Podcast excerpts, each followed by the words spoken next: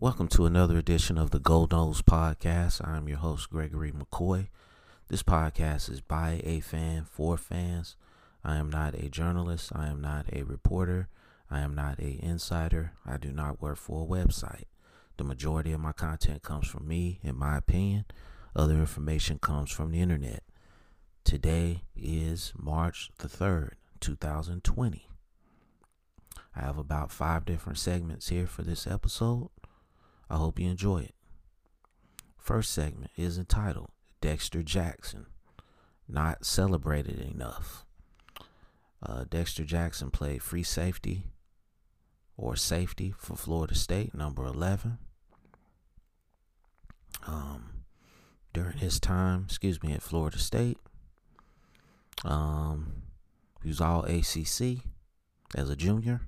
Finished his college career with 194 tackles, seven interceptions, 16 passes defense, one forced fumble, one fumble recovery, and a blocked field goal. Um,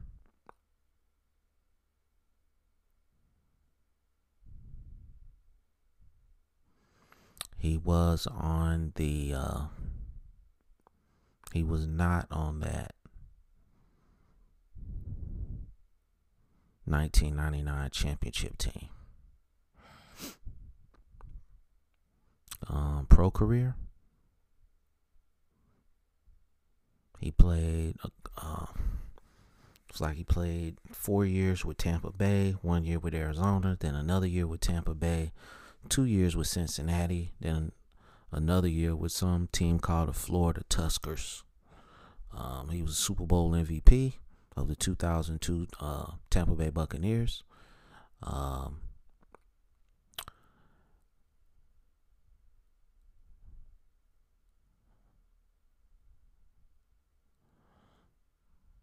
I mean, he. I'm not gonna say that he was an average safety, but I mean, anytime that you go on to the pros and you make and you win Super Bowl MVP, I mean, you got to be a talented player to get to that point. So, you just one of these. He's definitely a guy that you never hear about anymore. Um, you hear more about, and it's because of it's more recent. You hear more about, you know, Derwin James and Jalen Ramsey, and they haven't really accomplished anything. Um, you know, Jalen Ramsey was on the national championship team, but I mean, he hasn't won a Super Bowl or anything like that. Um,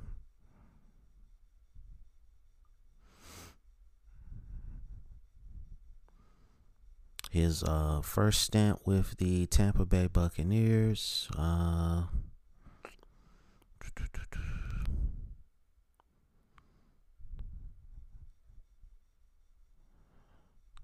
mm, he did pretty good. He got the Super Bowl MVP during that time. Uh, Arizona Cardinals.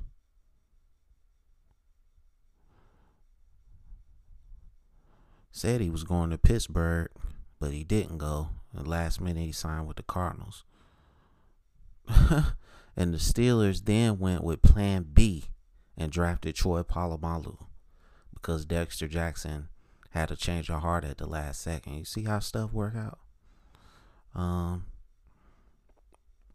Jackson rejoined the Buccaneers in 2004 and played for them until the end of the 2005 season. Um, in 2006, Jackson signed with the Cincinnati Bengals as a free agent. Uh, he played three seasons with the team before being released on March 6, 2009. Then the Florida Tuskers, uh, United Football League, uh, where several former Buccaneers were on the roster. Um, then he obviously that didn't work out. Um, so he retired at the end of uh, 2009. Um, he coaches. Uh, says he coached somewhere privately. Um, but just you know, from my time of him playing with the team, he was. Uh, I remember him from the '97 team, and you know he was a player, man. You know, I don't know if he was the one who got burnt for that touchdown to Jacquez Green, Jacquez Green, or if it was Shevin Smith. But I just wish he was talked about a little bit more. I think he's one of the, you know, one of the better players, better safeties to come through the program. So let me know what you think about Dexter Jackson. Uh, moving on to the next segment, which is entitled "Why Was Leonard Warner Playing Outside Linebacker?" Um, obviously, this guy was playing out of position. Okay, um, I don't know how many wheel routes he had to get beat on for uh, Willie and the boys to realize that hey, we might have made a wrong decision on that one. Um, and I've talked about Leonard Warner uh, several times on this podcast, but you know, it was just I've never had him like as a topic. I don't think I would have to go back and research, but um, you know, he's to me he's a defensive end. 6'4", 241. He could easily put on another 15, 20 pounds and be a 4-3 defensive end. I mean, he was an athlete when he was coming out of Georgia. All right. Four star player. Okay. And I think he could very easily put his hand in the dirt and be very effective. I think that's where you have to play him. Because you're playing a 4 3, and there's no way that you're going to sit here and tell me that he's a 4 3 linebacker. He's not a 4 3 middle linebacker. He's a defensive end. So um, he could back up either uh, Robinson, Janarius Robinson, or Joshua Kaindoh and be a very capable backup.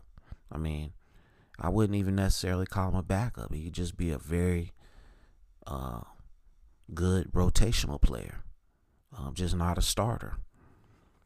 Um,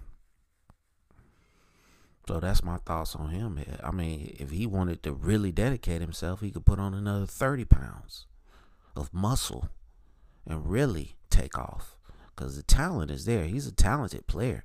When they switched him to middle linebacker and he didn't have to really cover anybody, just come up and make tackles or drop back in zone, he was very good at that. Um, so let me know what you think about Leonard Warner. Um, I'm going to move on to the next segment. Changing from a city guy to a country guy. And I can, I really have firsthand knowledge of this because I've recently had to make this change. It's very difficult coming from a city to the country because in the country, there's really one of everything. You know, where I live now, there's one Walmart, one Wendy's, one Burger King, one McDonald's, one Chick fil A, one of everything. And virtually every fast food restaurant is jam packed. Okay, they've got two Dollar Generals and they've got two Dollar Trees. So there you go. no, uh, the Walmart stays open 24 hours. It's a super Walmart, so that's pretty good. Um, I mean, but it's a heck of a transition because when you live in the city and you're just used to, okay, I want, I want this right here to eat, and I can just get up at three o'clock in the morning and go get it. Mean, and you try to do that same thing in the country, uh, uh can't do that, buddy. Um, so it was a heck of a transition. But the reason why I wrote this topic, you have a lot of athletes that have to make that change because Tallahassee is not like a a booming city. It's a college town. And you have guys that come from big cities like Houston and um, Los Angeles that um that um that can't make that transition. Um, so I can only imagine from them, you know, where I'm from is nowhere close to the size of Houston. I don't think I could be wrong, but um, you know, I can only imagine for a kid you know, I'm an old man, so I can only imagine for a kid going from a big city to Tallahassee. And, um, you know, for me, I just had to adapt and adjust. That's all. You know, there's a certain restaurant where I'm from that I love that's really all over the city where I'm from. Just recently came there like within the last five years. And then you move down here and they don't have that restaurant. So it's kind of crazy, but it is what it is. Um, just got used to it, man. And then, like, don't try to go to McDonald's during the day.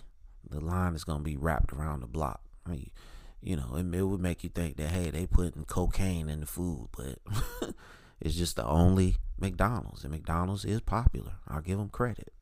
So, let me know what you think about that segment, changing from a city guy to a country guy. Um, next segment is entitled "Is Odell Haggins too loyal to Florida State?" Um, yes, without a doubt. Um, I think going through two coaching changes in the last three years, and this man has stepped in and helped his program. I'm not gonna say he deserved the head coaching job, but I think he I think he deserved a serious look. And I think the interview was just like a token interview. I don't really think they ever seriously considered Odell Haggins. Um, I like the fact that he was trying to restore what Bobby Bowden had um, built during his tenure at Florida State. I was really liking that. Um, I think Mike Norvell is going to do great things. Um, I'm officially on the Mike Norvell uh, train, I guess. Um, but I, I really felt like Odell Haggins deserved more than a token interview. I don't. Everybody knew that. Come on. You know, nobody was taking that seriously. But, you know, I think if he would have beat the Florida Gators at the end of the season, I, I think he would he could have made a stronger case. You know, publicly. I think you would have had a lot more media pundits and uh, fans, you know, telling Florida State to give this guy a serious look. I mean, just from everything that I've read, from what players say, and from what former coaches and uh, administrators say, is he's a great guy, you know. And um, those are the kind of people we need at Florida State. So, you know, I don't I don't I think he's so loyal to Florida State he would never go coach another program because he said it. He said that he's had other opportunities and he's turned them down because he loves Florida State that much, and I totally respect that. Um, so let me know what you think about that segment. I'm gonna move on to my last segment for this episode. On the record about F- Florida State and the 2020 season. All right. I'm officially going to put myself on the record. I think they're going to realistically everybody's saying 8 and 4, 9 and 3. Realistically, I think you're looking more at 6 and 6, 7 and 5. I don't think that they've added enough on either side of the ball to say that they're going to win 9 games or 8 games. Now, if you if you're telling me that Mike Norvell can come in and work some magic on that offensive line with virtually the same players that played on this team in 2019. And he gets this team to eight or nine wins. He's he's national coach of the year. Without a doubt. Okay? Because nobody else could do it. Um, I think this offense is going to score anywhere from 20 to 25 points. I think this defense is probably going to give up 20 points or less. I think it's going to be an up and down season. And just like the last couple years, I just don't think we've added difference makers even this recruiting cycle. Um, the the best player in this uh, class is a cornerback, uh, Tate. From what the pundits are saying, I don't know. You you never know with recruiting. You could have a guy that's a one star emerge as the the gem of the of this class. So um, that's where I'm officially at with the Florida State football team for this season. I hope they prove me wrong. Hell, I hope they go 13, 14, 15 and 0 and win the national championship. That's what I hope for every year. But you know, we just got to be realistic about this thing. Um, so that's going to conclude this episode. I hope you enjoyed it. It's available on YouTube, Apple Podcasts, Google Podcasts, and Spotify Podcasts. If you're listening to this on YouTube, please scroll down to the description, rate, review, and subscribe. And as always, go Noles.